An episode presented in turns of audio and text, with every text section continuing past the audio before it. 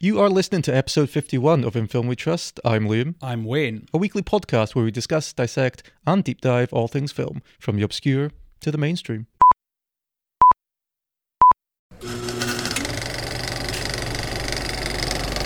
And now, on with the show. Ah!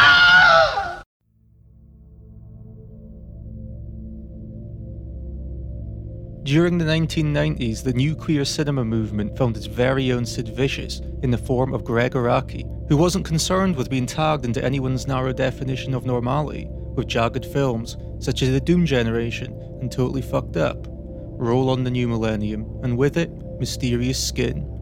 In no way less controversial than his nineties output, Mysterious Skin would find Araki being heaped with mainstream critical praise, and bring us a star-making performance from Joseph Gordon-Levitt. Had cinema's punk rock provocateur gone soft? Not quite. With calls for the film to be banned, Araki had subversively brought his brand of fuck you to polite society. In two previous episodes on this podcast, we spoke about directors who were members of what's called the New Queer Cinema Movement. We talked about Gus Van Sant and we talked about Todd Haynes because we did Elephant and Safe, respectively. Now we're talking about a man called Greg Araki. Would you say, compared to those other two, or in compared to other people from the movement in general, he's a less well-known name? Maybe no, but you had The Living End, you had Totally Fucked Up, you had his Teen Apocalypse trilogy. He was yeah. an established name in the nineteen nineties. Of course, with Mysterious Skin, he reached a certain crit- critical acclaim that he maybe didn't get earlier on. Mm-hmm. But Araki always has stood out. He was always referred to as the punk filmmaker. Yeah. And when Araki was called up on this, when he was asked about this, he said, "So, I don't really think of my movies as punk rock style in the sort of cliched safety pin through your nose kind of punk rock way. But I do think the punk rock spirit in general, the sort of D I Y idea of creating this music in your garage, was an uncompromised expression of sort of being true to yourself." And to me, that kind of establishes him. He is essentially a punk filmmaker. That's mm. why he's kind of always likened with an earlier transgressive filmmaker, John Waters. Yes. He was also dubbed poster boy of the new queer movement as well. Right. And it was, his movies didn't just deal with homophobia, it was apathy as well. Apathy, nihilism, towards, apathy towards people's pain, the kind of pain that's generally just ignored. He looked at people who were very marginalized, like Sean Baker, another great filmmaker yep. we've talked about. But Araki was just never a name I'd ever really heard of before. And when I looked through his filmography, I hadn't seen anything else he had made. This is your first one. This is my first Araki great film. Great introduction. I think it's probably his most, weirdly, as, as fucked up as the subjects are, it's probably mm. his most accessible film. I'd say so. Almost most mainstream in a sense, the one with the biggest actors. I'd say if you were to pick any Araki film, this is the one that the mainstream audiences most likely would have seen. And it is a very, it's a great throughway into his filmography, into his cinematic sensibilities. But as we were discussing this new queer cinema movement of the, especially the nineteen nineties, nineteen eighties, yeah. nineteen nineties. But prior to that, there was this movement in, especially mainstream film, and it's called heteronormativity, uh-huh, where they wanted that. to place homosexuality, rightfully, as in a domesticated situation, to normalize it, to show, look, these relationships are just like any heterosexual relationship. But Araki and his ilk, Todd Haynes and that, they took a more transgressive, more subversive approach. Rather than saying, look, we are just like you, we're going to show you the transgressive side of that. We are not going to bow to our oppressors. We're going to kill our oppressors, which is a lot of Araki's work it does. It's very transgressive. Yeah, it's very skewering towards exactly. the dis- discrimination. And it makes me think of when people talk about homosexuals being, like, in, like homosexual characters in films. And I've heard a lot of people say, oh, this character's gay. What's the point of that? Right. Why does it need to have a point? Why can't a character just be gay? Exactly. It's not some weird personality trait. It's part of who they are. We talked about this when we did Elephant with Gus Van Sant. You have a scene with a group of gay characters just talking about their feelings. It's as simple as that, just having them actually discuss what's going on. Not just homosexuality, but I thought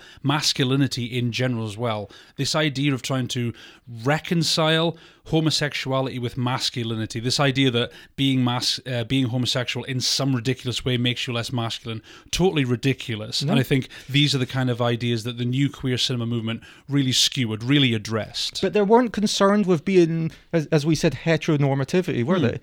They skewered that, they transgressed that, and I think uh, critics summed this up, especially with Araki's The Living End from ninety-two, which was essentially a road trip, fugitive, H I V movie. Mm-hmm. The Living End was identified by critic B. Ruby Rich as a key film in the newly emerging new queer cinema movement, Rich described the film as an example of homo-porno style, which was a, a style, an aesthetic, characterized by appropriation, pastiche, irony, as well as a reworking of history with social constructionism very much in mind. And I think that's what it's doing. That's what this film's doing. That is what Araki's kind of c- catalogue of films are doing. They're not... They're not settled with just being homosexual in nature. They want to provoke. They want to push. They don't want to be held down by an oppressive society. Mm-hmm. They fight back against that. Yeah, it's not the kind of film where when when um, Brokeback Mountain came out, it was called the gay cowboy movie. Yep. Like, that's not how... He, he doesn't want this to be thought of as like the gay kid movie or whatever. But uh, he said of this film, he said, because the book that it was based on yep. was written in, uh, published in nineteen ninety-five, and this book almost a decade later. And Araki himself said, I don't think I could have made Mysterious Skin ten years ago when the book came out. Uh, it was sent when it was sent to me for the first time. He says, my films really are an evolution, a snapshot of where my head is at a certain time. You have directors who are, they don't like their earlier films because they didn't like what it represented at the time. Right. It kind of demonstrated their headspace. So it's with Araki, it's his evolution as a filmmaker. So maybe if he had made this film around the time the book came out, maybe it wouldn't have been as good. It wouldn't have been as impactful. He hadn't matured as much as a filmmaker to deal with its themes. You could say that, but I would say he's more of a, he's a complex filmmaker. He is, he's got his foot in both worlds. He can make this critical acclaimed film such as Mysterious Skin, but I don't think he sees it as better than his no. earlier work, for example. Different to his earlier work, Different then. To his when work. He said evolution, you're saying the next thing is getting more interesting, more complex. Right. Not necessarily it's a huge improvement, but it is kind of an incremental increase in quality. Because very much like the cultural zeitgeist of the moment where we have this non-binary, this movement, this societal shift, Araki was doing this in the nineties. Yeah, he was doing this before. He, re- he refused to live in a binary world or a simply straight versus gay. Mm-hmm. He is a wholly revolutionary filmmaker. He was speaking about gender fluidity, mm-hmm. gender politics, all these things, this pansexuality, for example, way before this mm. became in vogue five, ten, however many years ago. Yeah, and what I like is how he seems to focus on these issues. He has a certain issue that he will take the movie to deal with. I think a problem with a lot of films nowadays, when they try to address these issues, they don't try and address it. They pay lip service mm. to it. They'll have a character have a throwaway line. You think, that's it, that's the best you're doing. Yeah. Like, let's say, okay, okay, we'll make a line about a homosexual, right. make a line about uh, feminism, we'll throw in a line about non-binary, about transsexualism. It feels thrown in just for the hell of it. It's it's basically uh, what can we put in this film that will make people, you know, what what can give us a round of applause? We what can a, we tick off the list to get some brownie points? Exactly right. Tick, tick, tick. Okay, we've ticked that, tick that, tick that. Let's just build a movie and then just throw a few of these lines in. The films aren't built around them. These things are crowbarred into the film to make it seem like they're actually more important, more socially relevant than they really are. And those other films, it feels tagged on. It, yeah. it, feel, it feels disingenuous, where it doesn't with Araki. Maybe that's because he comes from this world himself. Mm-hmm. He's a very non-conformist person in his personal life, and he picks through.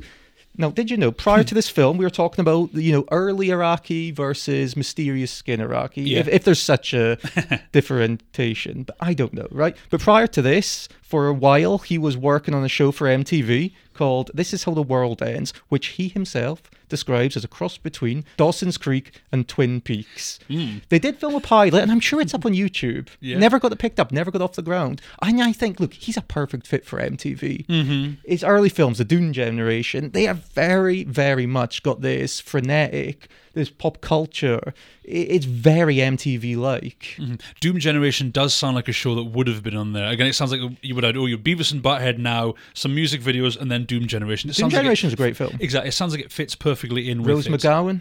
Rose McGowan was and in that. al- al- almost Araki's muse, you could call him, James Duval. Yeah. If people aren't familiar with the name James Duval, they have seen him. Frank the Bunny from Donnie Darko. Oh, Donnie Darko. That yeah. is James Frank. Uh, that that is James Duval, who is pretty much in all of early Araki's films. Hmm. He's very much. Would you say he's very much a kind of actor's director in that he works with he's not working with these big kind of high concept themes. He's working on a very human level. I that's why so. a lot of his films work very well, and I think that's what attracted a lot of people to this film. It did, because what, two thousand four, yeah, ninety-five Scott Heim novel. Mm. Now Araki said he read this in ninety-six. He was immediately drawn to it. As you said, you didn't think he had the, or he didn't have the wherewithal in ninety-six to film it. Maybe not, yes. And when it brought these other actors in, because you had, like, the lead, Joseph Gordon-Levitt, yeah. his start, he got his start, he was in, you know, he was a kid actor, he was in Third Rock from the Sun. I actually liked that I really kid. enjoyed that I did show, like it when I was a kid. I got into it because I remember my mum used to watch it, and I would watch it with her. I loved that show. He did a film, he did ten Things I Hate About You. Yeah. I think he'd done a film called, I think it was, like, Manic,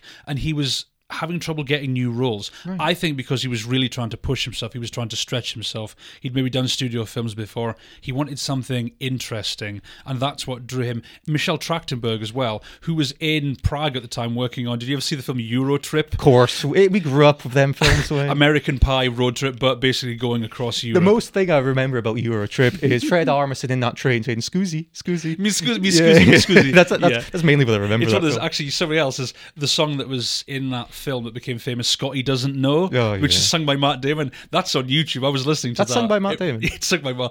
Maybe, well, it's an, a singer that certainly sounds I've like literally, Matt Damon. I don't think I've saw that film in probably fifteen, twenty I years. Think it was, I think it was the same year as this. It came out, and so I watched it. I remember watching it at uni, but Michelle Trachtenberg read the script, wanted to get into it. Obviously, it's completely different from Eurotrip, but it's what really brought them in. And Joseph Gordon-Levitt said, Araki gave him a chance to be in this film, something he'd never done before. He says, what I really find special about this character, he's sexy on the outside, but underneath, he's having a lot of problems. Gordon-Levitt said he's played like the funny kid, yep. he's played the awkward kid, but here he gets to play the sexy guy, which is what he's never done before. And it was a conscious decision to move in this direction, a more daring direction, because look, as much as, you know, we're saying we like Third Rock from the Sun, you don't want to be the actor who's pigeonholed in those roles for your for the rest of your life.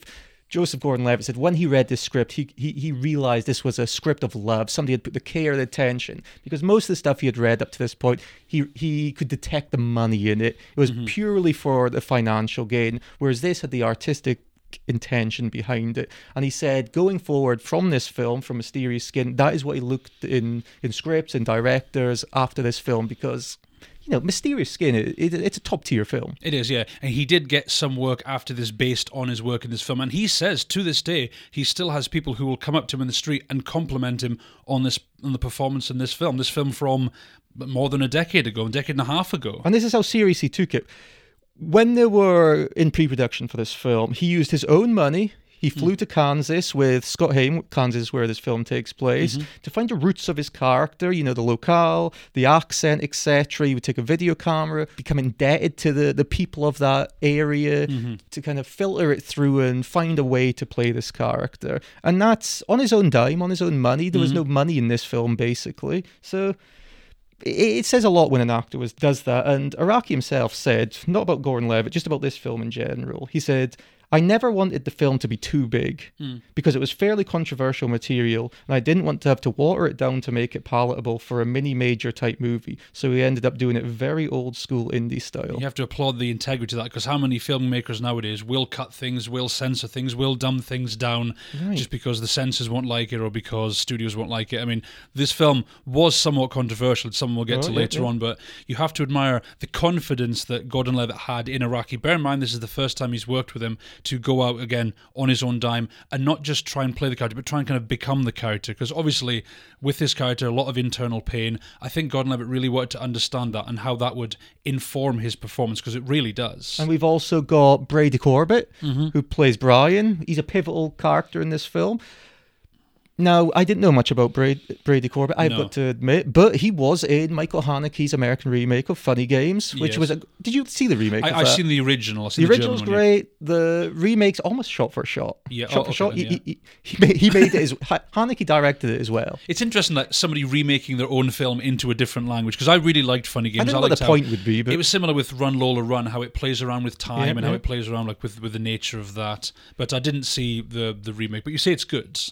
The remake is really good. It's Haneke, so it's, it's, it's not like you've just got some Hollywood hack doing it. Yeah, good point. It's actually someone who understands the source material. I don't know. I, I still don't think there's a point in remaking it, but not really. But no. It's good. Brady Corbett.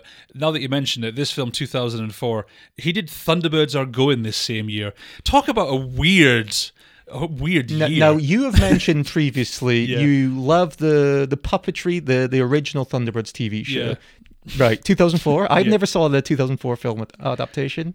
Thoughts? Mm, terrible. Terrible. I, I, I like it about as much as Gerry Anderson did. He hated it. His wife Sylvia liked it a bit more. But for me, it was like taking Thunderbirds, taking everything I liked about it, removing it, and still expecting me to like Gerry Anderson obviously being the creator of the original Thunderbirds. Yes, and Sylvia, obviously a co-creator and worked with a lot of And it was models. Live action as well, wasn't it? Was live it? action. Did not work at all. Ben Kingsley played the villain.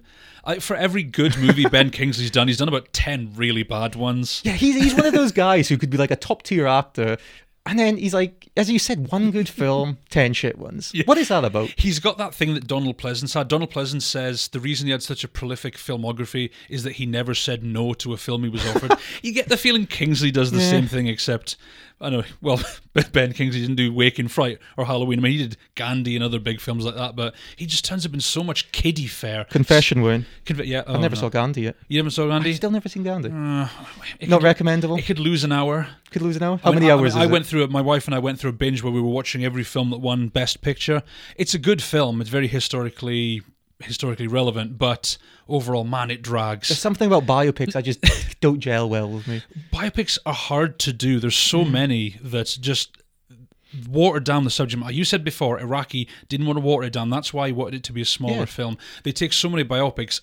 I think the problem is they remove so much stuff they think will offend the person they're making it about, or if they're dead, it'll be their family or their friends, people close to them. So you get biopics which are so dishonest. Or they just become a highlight reel of the person's life. Yeah. And it's like, yeah, we know that. We could have just read the... the, the little marks of it. Exactly, and then they'll just they'll put in a, a few cards. Yeah, it's like, oh, this happened, this happened, this happened. I'm like, well, that's all just been summed up in a few seconds. So none of us are that over the top about Gandhi. I've never seen it, and I'm not that bothered. But all right, story of this film. The story. It's a story of two people. Two uh, people. Neil McCormick and Brian Lackey. Right, Joseph Gordon-Levitt, mm-hmm. Brady Corbett. Brady Corbett, respectively, yeah. It's a pair of boys from Kansas, a place called Hutchinson, which actually Scott Heim, who wrote the novel, that is where he's actually from. Yes, which is why he Haim, Haim took uh, Joseph Gordon-Levitt to practice all that material. Makes total sense. And the crux of the story is at the beginning, they are, both of them, they are sexually abused by the coach of their Little League baseball team. Right. And then we cut to sometime in the future, seven or eight years later, and we see them in young adulthood. And what the film does is it's checking, it's kind of checking back in on them and examining how their lives have been changed by this, because their lives are both changed in very different ways. They had a similar experience, but they've gone to down two very different life paths. And we follow both of them, cutting back and forward, and eventually, of course, the plot threads cross over. Right, right. And we're seeing what's happened to them, the effect this has had on them. Now, what is interesting about this? Now, that... synopsis that you have beautifully summed up there, Wayne, I have to say. I'm going to give you a little applause.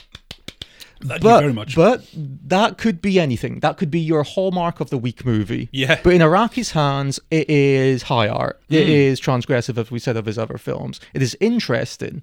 It is filmed interesting. It looks interesting. It's acted interesting. It's approached in a very interesting way. Mm-hmm. So it's an elevation of the material. I've never read the novel, but I hear it's a very strong novel too. So mm-hmm. it's not a case of, it's not bettering the novel, and I don't know if it's a poor stand-in for the novel. As I'm aware, both are superior in their own art forms. Mm-hmm. So what makes this film special? It's got a very strong sense of aesthetic, doesn't mm-hmm. it? Now, the colour is used fantastically, as it is in most of Araki's films. In a lot of his earlier films, Doom Generation is very garish, it's very colourful. Yeah. And colour is used very well in this. You know, when Joseph Gordon-Levitt's on screen, he's very much adorned in red, mm-hmm. or he's in a, very much in a red environment. And, that, you know, that's usually symbolic of a danger, of something mm-hmm. not really going well. And then we've got Brian. Brian, his colour palette, let's say, is yellow and gold. And yes. Araki said this was purposeful. Brian's house is a more loving atmosphere than than Neil may have, so it's a warmer color, yellow, gold. It's warm. Yeah, I like how the aesthetic is kind of very much setting the atmosphere, because we have a scene where Neil, when he's grown up, now played by Gordon-Levitt, he's in the park, very muted color. He's kind of dressed down yeah. somewhat, bit of red on his hat, but everything looks very dull because Neil does not like where he lives. He no. aspires to leave. He wants to go to New York City. He wants to get out of there. He very much hates Kansas the place. Is too much. Too much. Of a small area for him. He needs to leave. He needs the big city. He needs the hustle. Mm-hmm. But most of the time he is he's shot with kind of very dull monochromatic colours in the background. But Brian, very much the opposite. We see him very bright, like you say, yellows. Even his house environment looks brighter. A lot of time when, Warmer. We're, in Neil's, when we're in Neil's house, a lot of time many of the lights are off. Right. It's dark. A lot of takes place at night. The opening scenes where we see the kind of impetus of the plot, a lot of that is shot in very low light, some lights here and there, but it's mostly shot at night with some lights reflecting on them as well. And you talk about garish colours. Some of Brian's scenes, some of the more pivotal ones, they're shot in this very harsh blue colour, like projected right onto his face. Because blue is cold, it's cold, mm. it's atmospheric. And as we we're saying, that's kind of c- contrasting the duality of each character. Neil is very much, he's a teen prostitute. Yes. He like, services gents in the public bathrooms. Mm-hmm. But he's also played out that he's got little to no hope in his future. Mm-hmm. Whereas both of them experienced the same thing. They've both been abused by their little league coach. And Brian, he can't process that on an emotional level, so he concocts a story of alien abduction. Mm-hmm. But also because he's kind of blacked out this abuse, it's also led him a different path because he's studying for university, isn't he? Mm-hmm. He's all, he's getting there. He's got a warmer house life. So it's asking those questions. Is it better not to know? Is it better to know? Mm-hmm. That's an important thing to this film. It is. With Brian, he's retreated kind of into a world of fantasy, like he's been pushed into it. We talk about the more colourful things. His life almost seems, mm. in a way, kind of more upbeat and positive, more hopeful, because he's always constantly investigating these alien abductions. He thinks he was abducted when he was young because he's missing like five hours of his life, yeah. because we're introduced to him in like this storage mm-hmm. cupboard. He's got a bleeding nose. He's got no idea how he got there. Another but, great thing about the film, how it straight away puts us into his position, mm-hmm. because we wake up in the cupboard with him. Yep. We've got no idea what's going on. We've got kind of no background here. So we're solving the mystery along. I love when movies do that. They put you in the character's position, so you have to solve the mysteries along with them. So you're gathering clues as you go along. But uh, it, it, it, this is what's the great thing about a film like this. It shows it visually. It's the aesthetics of the film, because often the cinematography of this film, it's all close up. It's yes. all it's all point of view. We're putting the we're in the character's perspective because it's such an important topic. I think we're to identify with those characters. Mm. It's very much like a Polaroid snapshot, which is a pertinent part to this film. Polaroid snapshots, cinematography, and that kind of. It expresses something in this film that elevates it, like we were saying with other stuff. And when you use cinematography in such a way to put yourself into the perspective of a character, you can emotionally identify with that. Maybe if you if you were looking at it from a third eye perspective, a third a third point perspective, you may not. Mm-hmm. Because it's a very kind of personable film, like you say, with the close-ups on the face. Another film it reminded me of, Body Double. Body yep. Double had a lot of close-ups. Voyeuristic. Voyeuristic had a lot of close-ups on the face of the lead. Like we were kind of looking into him and they were looking into us as well. Because obviously when the characters are staring, they're usually staring at another character. Yep. But because of where we're put, it's like they're staring right into us.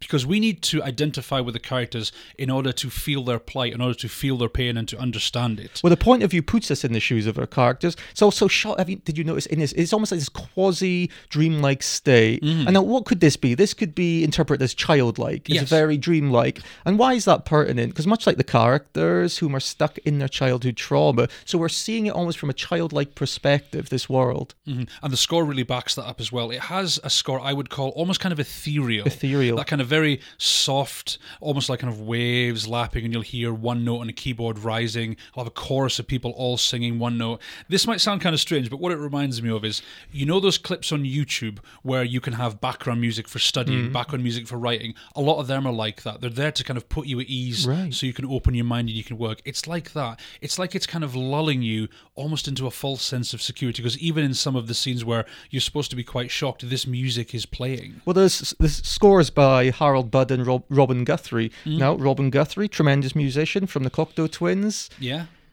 Have you ever heard of them? Cherry Flavored Funk. That's oh, a great yeah, song. That. That's a great damn song. It's a terrific song. But Harold Budd, he was all, he comes from his background of the avant-garde and minimalist music, who mm-hmm. worked with the likes of Brian Eno from Roxy Music. Brian Eno. So they're very credentialed people then. Oh yeah, oh yeah. The thing is, I feel the music is used sparingly as well. There's not a lot of scenes where it's used. I also like how the music isn't overdone. No. There's no dramatic scenes where this is overplayed and it's like big, your big violins, which we've heard a million times before. Very ambient. Exactly. Sets the mood, sets the atmosphere.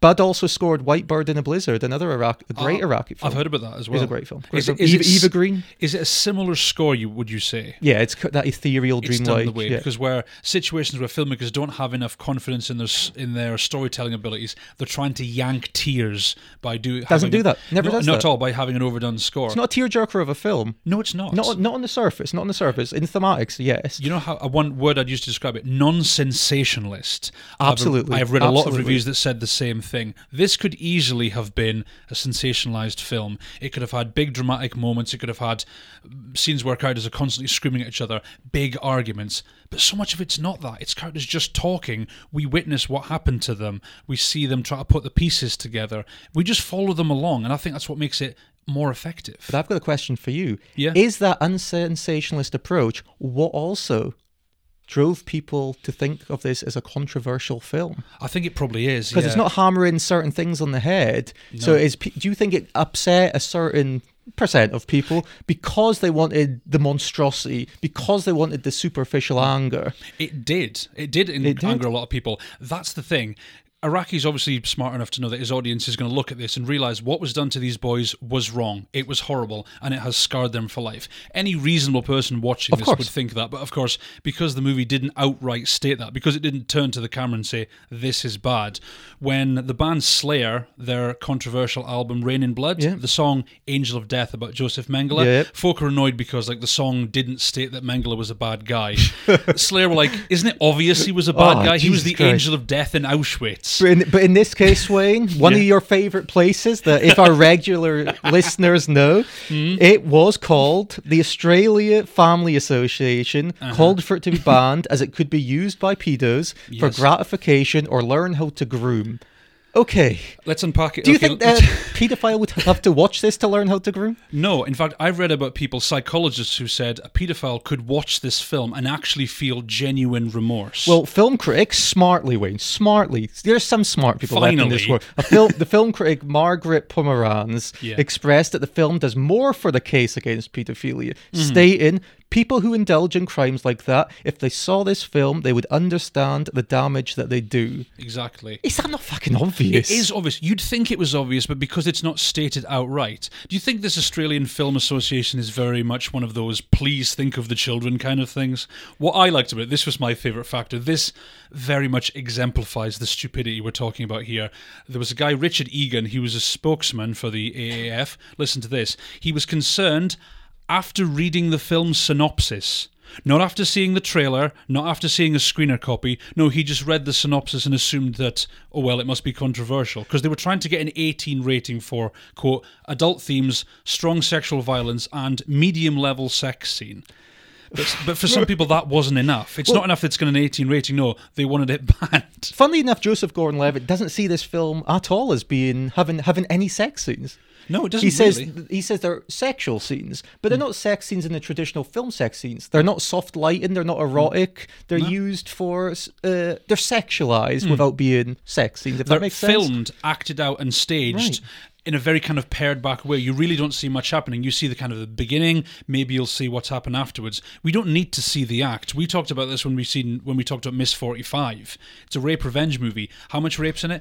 About thirty seconds yeah. worth. Because that's not what's important. What's important are the ramifications. We don't need to see this whole thing playing out. Ramifications, so, yeah. important to this film, Wayne. Mm. But look, if anybody's like, oh, you know, it's still a bit an iffy topic here, we should, I will state, look, protocols were taken, so none yeah. of the children, even you of the on-screen abuse, mm. using editing and even a dummy. Look, there is a scene when the coach, who's an abuser, places his head onto a onto the child, mm-hmm. and you know that's a dummy. Even in mm. that scene, and he's just placing his head on the child. It's not even the child. I noticed that because when he was lying on it's it, not breathing. You, it, it's not. Yeah, there's there's no moving up and down of the chest. And even the children, a different script was even used for the children, whom were even unaware of the abuse it, taken part. Yeah. How much more do you want to know that this is not a movie that in any way glorifies or celebrates paedophilia? The director did everything he possibly could not to expose the children to this. It's like when Kubrick made The Shining. Is it true that the kid that played Danny Torrance didn't even know it was a horror film right. because certain parts of the script were omitted? You you, you wouldn't have even thought Stanley Kubrick would have given the shit. Considering not, how, not he how he treated Shelley Duvall. Duvall. Exactly, exactly. But with this film, the controversy doesn't make sense to me. I think any sensible person can watch this, but it's almost like that video nasty thing. Like. But, when they think this is this is an element of the film, paedophilia is an element, yeah. oh my God, we must think of the children, we must have this ban. No, watch the film and you will understand it. Idiots. Idiots. Idiots. Complete idiots. Morons. Think of another adjective. It's, it's funny because Australia is, a, it's famous for banning especially video games, but yeah, with a lot of films, they just the censors seem very jumpy. To be fair, this was a kind of a film association that did I, I think Larry Clark's Ken Park is possibly still banned in Australia because they have one of the most, in the you know the Western world, mm-hmm. one of the most toughest, strictest censoring laws. I do. Is Kids still banned? Is Kids banned over there? You I have think? No idea. Because I've seen, I haven't seen that one. I've seen Kids though. I'm, like, you could argue Kids is kind of a more sexualized film. You you spent time in Australia. You you lived there for a while. Mm-hmm. What's the reasoning? What's the reason? Why why are they culturally, or at least the government anyway, so culturally strict? I'm not sure if it's a it's a. a a protection of the youth kind of thing, because I only went to the cinema a couple of times. I didn't see anything you'd consider even really remotely controversial. No. I'm not sure why it's so obsessive with that. There are certain parts of the world you can understand. They made Mad Max. Exactly. They made, they made, they made Wake and Fright as Wake well. Fright. Absolutely brilliant film. Road Games. Road Games. One of, well, one Road of Games our favourite films that we've spoken about. I love Road Games. I absolutely adore Road Games. But Road Games isn't that controversial. No, it's not really either. And this film shouldn't have been... That's what's so annoying. This film should not have been controversial. This shouldn't even have been an issue. But why is it controversial? If we discuss what what could these people interpret as con- mm. controversial, which we don't, right? Thematically, nope. you know, our t- characters. It's kind of... Would you say this film, above anything else, our two central characters, Neil and Brady, Brady, who are both coping with his childhood sexual abuse. They both have a difference in the way they cope, don't mm-hmm. they? You would would you say Neil is almost accepting? Yeah, he he's come to terms with the past. He's come to terms with what has happened. Doesn't mean it's not affected him. It is very much affected mm-hmm. him. Whereas Brady, as we said, he's concocted this abduction story. Mm-hmm. Because he can't come to terms with what happened. And I think that I've heard and read literature of this being a true-to-life thing where somebody in their early childhood, for example, something so traumatic happens, it's almost like a blackout mm. where they concoct something or it's just missing time mm-hmm. because they can't cope with the reality of what's occurred to them. Well, I'm very happy that you brought that up because I was reading through a Reddit thread on this film because I was trying to find any information I could on this. There was a Reddit thread of people who say they had been abused themselves in real life. You know what they said this film was? They didn't say it was upsetting. They didn't say it was disturbing. They said it was illuminating them. Someone said, oh yeah, this happened to me back then. I blanked out things as well. I have memory holes. I'm missing things as well. It's like you bury that deep within you. Like I say, Neil's buried this deep within yep, him. Yep. With Brian, it's just kind of gone. It's just kind of vanished from his psyche. With Neil, it's kind of informed him more because as we as we find out, he has an attraction to older men because a lot of his Johns are men which are quite a bit older than him. I'd say decades older than him.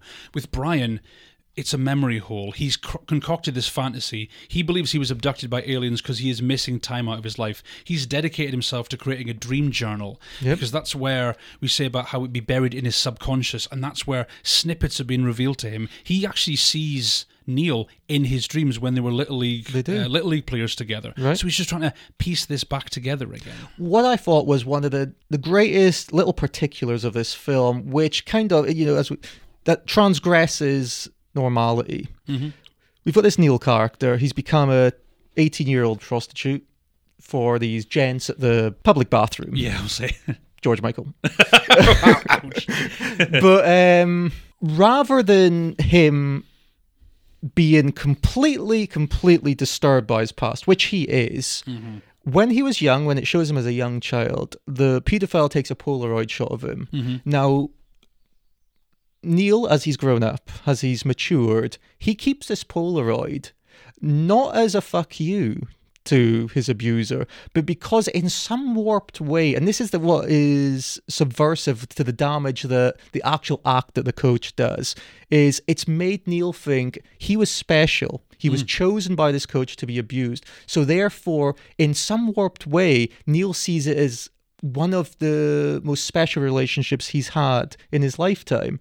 Which is a fucked up thing. It is. He even says to Brian at one point, he says, uh, at a pivotal scene, he says, you know, he did this to both of us. He says, but I was his favourite. Right. So it's almost like there's a jealousy thing going on. And I on have there well. I have read stuff where this is actually can happen mm-hmm. in abuse. It's not surprising. It can happen in any kind of abuse. The film The Poughkeepsie Tapes, which is this found footage movie, became very controversial when it came out. The central character in that, she's kidnapped, she's abused, she has body parts cut off, et cetera. She eventually gets rescued. She keeps talking about how much... oh, she she, oh, he loved me and he's going to come back for me. It's almost like a Stockholm Syndrome kind right. of thing, developing a kind of dependence on them. And you talk subversive elements. How easy would it have been to have Neil's character out and out angry, alcoholic, junkie, somebody who's constantly lashing out? Well, he would have been he, a lot less relatable as a result. Well, he does lash out, and I think he does in his own way. He's not necessarily a heroin addict, down and out, homeless, no. but reckless sex. Mm. And his best friend, played by Michelle Trachtenberg. That's the one. Thank you. Um, when they move to New York together, he is still tricking on the streets. Yeah. He picks up this guy. Doesn't wear a condom. No, he doesn't. And Michelle rightfully says to him, we're not in Kansas anymore. Exactly. Yeah, there you go. That's that famous... a famous Wizard of Oz reference. There we go. I, I, whenever I hear about Kansas, Wizard of Oz, it always takes me back to this John Waters quote. He says, who the hell would want to go back to Kansas? That that black and white dust ball. I would rather be in Oz than in Technicolor. That's a very, very good point, yeah, actually. Yeah. Well, his friend as well even says to him, he says, uh, you know, are you playing it safe? And what Neil says is, he says, I stay in control. Not what he was asking. But he doesn't stay in control. He doesn't stay in control. No, this guy, you say, like, there's one of the Johns has to actually say to him, hey, put this condom yep, on. Yep. So it's like he's he's developed this reckless personality. So has, has it malformed his sense of sexuality? Has it warped it to the point where it transgresses normality? If there's such a normal thing, but I'm on about in the... the world of this film, to where he doesn't care about his own health. It's almost, in a sense, a self-abuse of a relationship. I think so. It's This is his way of lashing out. This is where his way of showing to the world, I don't really give this a shit. This is his drug. This is his, his self-destruction. Yeah. This is his self-harm. Exactly. Because he doesn't cry about the abuse that he suffered, because he doesn't talk about it all the time, that doesn't mean it hasn't had a negative impact on it. It's put him on this kind of pathway. It's completely opposite to Brian's. Right. Brian's has manifested this weird kind of fantasy world where he's missing time and he's trying to fill it in, because Brian is a lot more clueless about what's happened, because he doesn't he's not aware of it. Neil is, and in a way it's that kind of working out what's better. Suppre- is it just like have, not having that memory at all, or knowing about it but just suppressing it? Because, as we said, Brian has his concoction, this alien abduction story. He sees on T V also this woman called Avalyn. Mm-hmm. Avalyn, and right here, I'm going to put some trivia in here. Oh, yeah. A- Avalyn is named that because, as we're on about music, Greg Araki, Greg Araki is a massive shoegaze fan. Okay. Avalyn is a song by the band Slowdive. Right. Now, yeah. I'm not sure. Are you aware of shoegaze? No. My no. Bloody Valentine, Slowdive, Ride. There mm. was this great music movement in the late eighties, early nineties. It was kind of ethereal, very feedback-based, very, mm. very cutting-edge at the time. Okay. I love that kind of music, but that's that's where the name Avalyn comes from, the mm. Slowdive song. Mm. But Avalyn, the character in this film, she's on T V. She's has this. She also has this alien abduction story. She's a slightly older woman. She's still living at home. She's very childlike in a way, like Brian. Very, they've pushed the reality away and they've concocted a fantasy world. Now, she states in that film, I think, was she away with her grandparents? Yes. Where the t- missing time occurred. Mm-hmm. Now, is the implication that she also has possibly been abused and this is her story? I think it possibly is, because when you see her father at the beginning, he seems very sceptical about having right. this guy around. She even says he's a bit wary of strangers. Is that because they're wary of someone discovering the secret? That's what I, I don't want to thinking. seem stereotypical here, but the idea of her being on the news, talking about being abducted by aliens, you think of the whole, you know, the History Channel aliens guy. Yep, yep. You think it's one of those kind of stereotypical stories they tell. But when she says to him what happened, you do start to see the parallels. Avalyn at one point says, for you and me, people like us, almost every, sing- every single thing we do stems from our being abducted. That perfectly explains what's happened to these two guys. Now, I think what this film does, and I'm, it's in the book, of course, I'm not trying to say it's purely Araki's, mm-hmm. but many films use metaphor as a way to give a message. Yeah. But the whole idea, the whole technique of using abduction as a metaphor for abuse mm. is one of the greatest metaphors in film I have seen. Mm. Because why is it pertinent? Okay, alien abduction. Let's take okay, let's take the real stories, quote unquote, okay, of alien abduction. Well, what is alien abduction? It's being taken, it's being probed, it's mm. being experimented on against your will. Mm. And allegorically, that is very much what they are experiencing. Brian, for example, they have been taken, they have been experimented on, all against their will. So the alien abduction theory is very, very pertinent to the actual abuse. Mm, because when we see these scenes of Brian, when he's kind of reliving this moment from the past, which he doesn't remember, we see him approaching a mysterious figure. We see this blue light. Very alien-like. Very alien-like. We even see what looks like a kind of grey alien hand on his face. So it's like he's been telling himself for so many years, this is what happened. He started to believe it, which is what... let's be honest, this is what's what the abuser would want. It helps to mm-hmm, kind of mm-hmm. cover up his tracks. And you talk about subversive, the relationship between abuser and the abused. Mm. One, somebody pointed out, I think this is a very good point, the way the abuser, the coach, is treated in this thing, he's not treated... he's almost not treated like a villain at all. He's not martyred, certainly. He's not He's not shown to be this horrible, evil guy. He's actually quite nice to the kids. And well. The kids are not, yeah. Well, yeah. in a sense. Like you maybe want to reword that. He'll play video games with um. He'll, oh, well done. You know, he'll give them, dodges one there. Uh, he'll play video games with them. He'll, like, you know, read books to them, things like this. Yep. He'll bring them in. He'll give them food. But he's not kind of portrayed as this kind of snarling villain. He's actually portrayed as a very decent guy who happens to commit horrible acts. I think that's something that could really have rattled people. But that is what I also was saying to you before when you were reading like a quick synopsis, and I said that could read as a Hallmark of the Week movie. But this film, it, especially with the coach who's played by Bill Sage, mm. it's trying to move away from the monstrosity mm-hmm. and show a more a realistic approach, which I'm assuming. And all those things you mentioned, the video games, the the snacks, the snacks. That, in a way, is monstrous because it is leading to the monstrosity. That is part of his grooming process. He is getting them on side. Mm. Look how fun I am. Look, how I'm the friendly older guy. Mm. Come over. Trust me.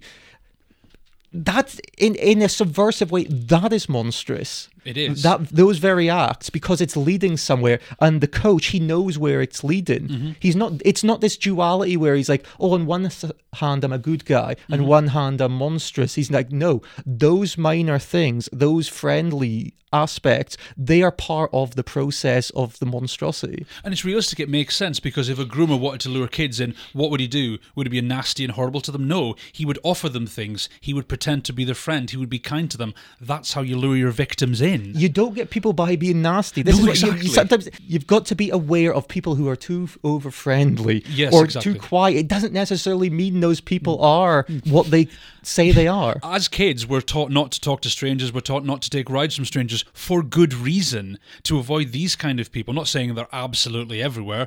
There's obviously a plethora of them. But in a film like this, the fact it's presented that way, because he's not presented as this horrible, you know, horned beast, yeah, this yeah. horned devil.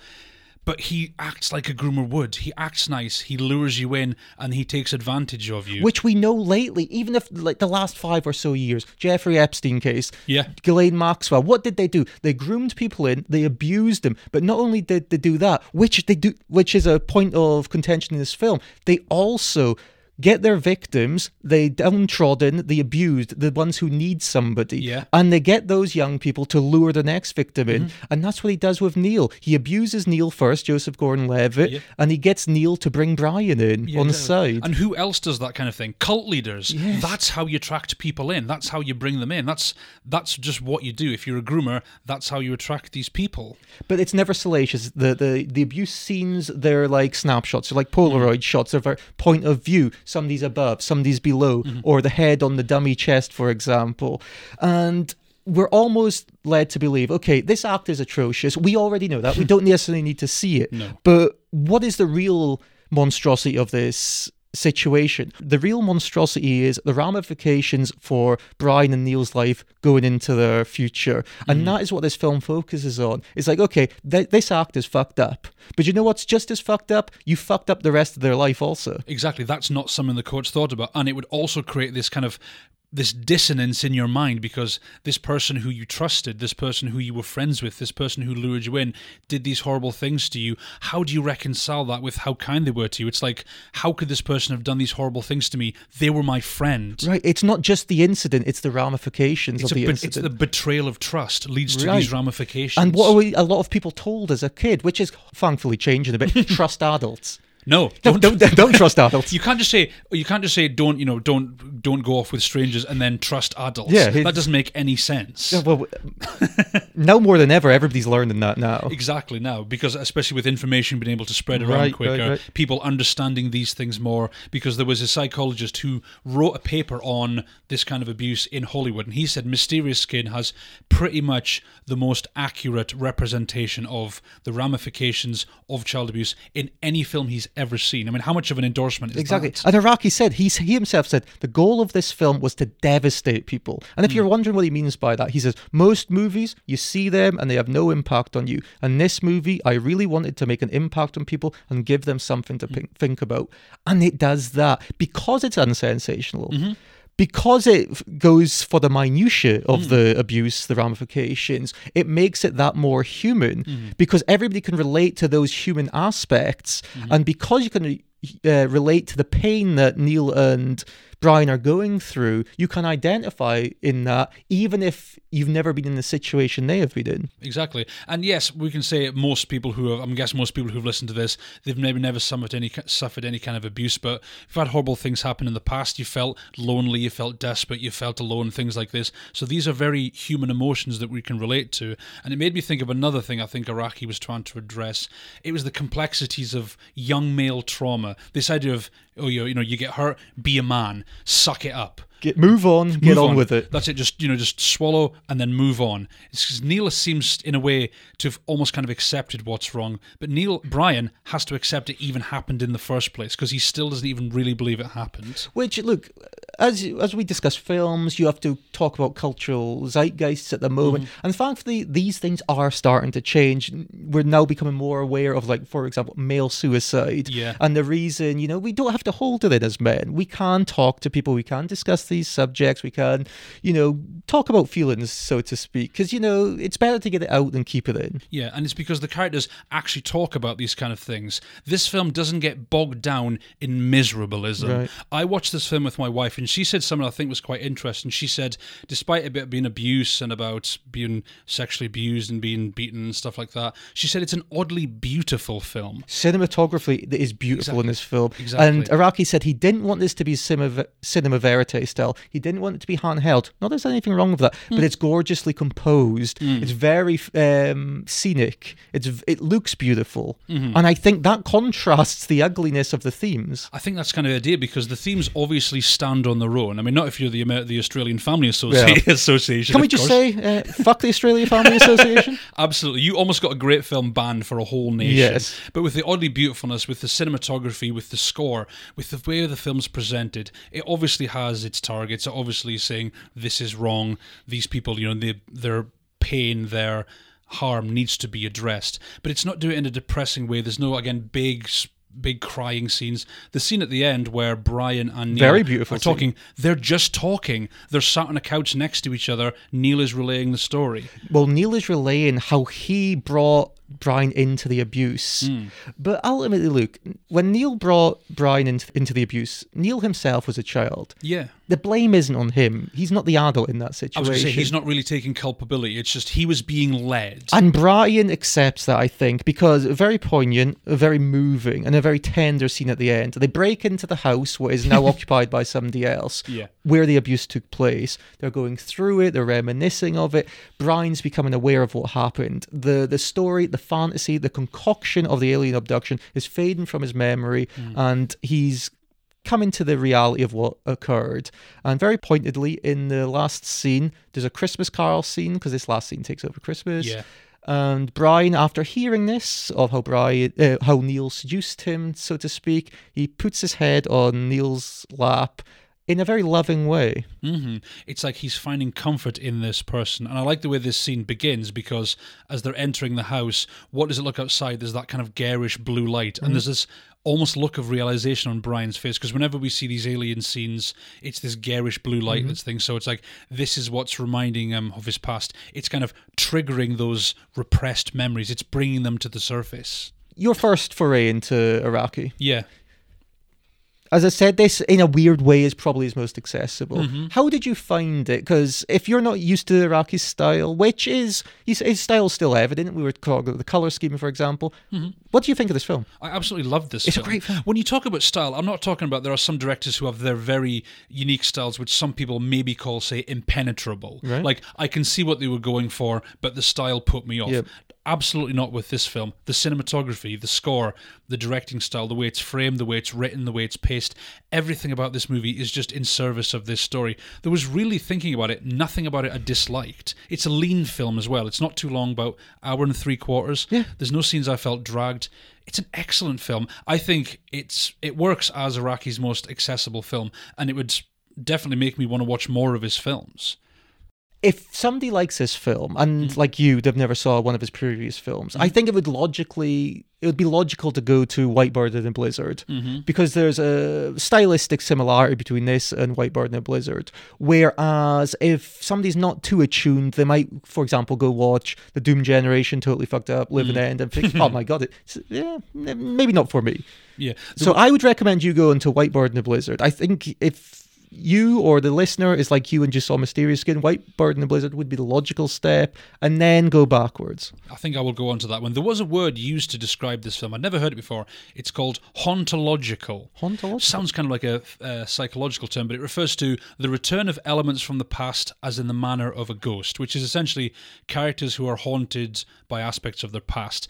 In films, it would usually be, say, a criminal who had gotten away with it for so yep. many years, been haunted by the crimes, but here they're being haunted by the abuse that they suffer in the past. It's kind of come back to haunt them. Well, the coach is pretty much a spectre in this film, he isn't kind of he? Is, yeah. He's kind of this leering, ethereal, dreamlike guy who doesn't quite seem real. He's kind mm. of fleeted into their life and he's fleeted off, but in his wake, he's left a terrible mess. I think in a sense that's what maybe annoyed a lot of people, the fact that the coach doesn't get punished for this. Like, we don't know what yeah, happened. Yeah, what does happen? As we said, they break in at the end to the, yeah. the coach's ex-house, which they know he doesn't live in. Mm-hmm. What nobody knows what happens to the coach. I don't think it's ever really stated in the film no, either. Did he? What would he have uh, fled from the town? Did would he, he been flee? Was he driven, arrested? Driven out of the town, arrested? Something. We kind of don't know, but in a way, it makes sense because these people have to come to terms with it on their own. Them coming back and talking to the coach, whatever, that would not put everything no, no, at ease. No. They would still have gone through the abuse. They would still have a hard time reconciling. There was nothing it. the coach could do to make amends. Yes. He's fucked up. He's transgressed too far. Doesn't matter you, what you, you don't do, come back from that. Doesn't matter what to do to them. It's not It's. It's not going to flip a reset right. button in their minds. They're always going to be haunted like exactly. this. So it's more important that those two kind of come to terms with it together because they were the victims of the abuse. Whatever's happened to the coach, we have no idea. idea. He's gone from the film. He's portrayed as this almost this bizarre, like you say, kind of mythical, ethereal figure. But he's gone from the film. It's not important that we know what happens to him or don't know. But it is a hopeful ending. It mm. is a hopeful ending. And I quite like that. It Brian's does. come to...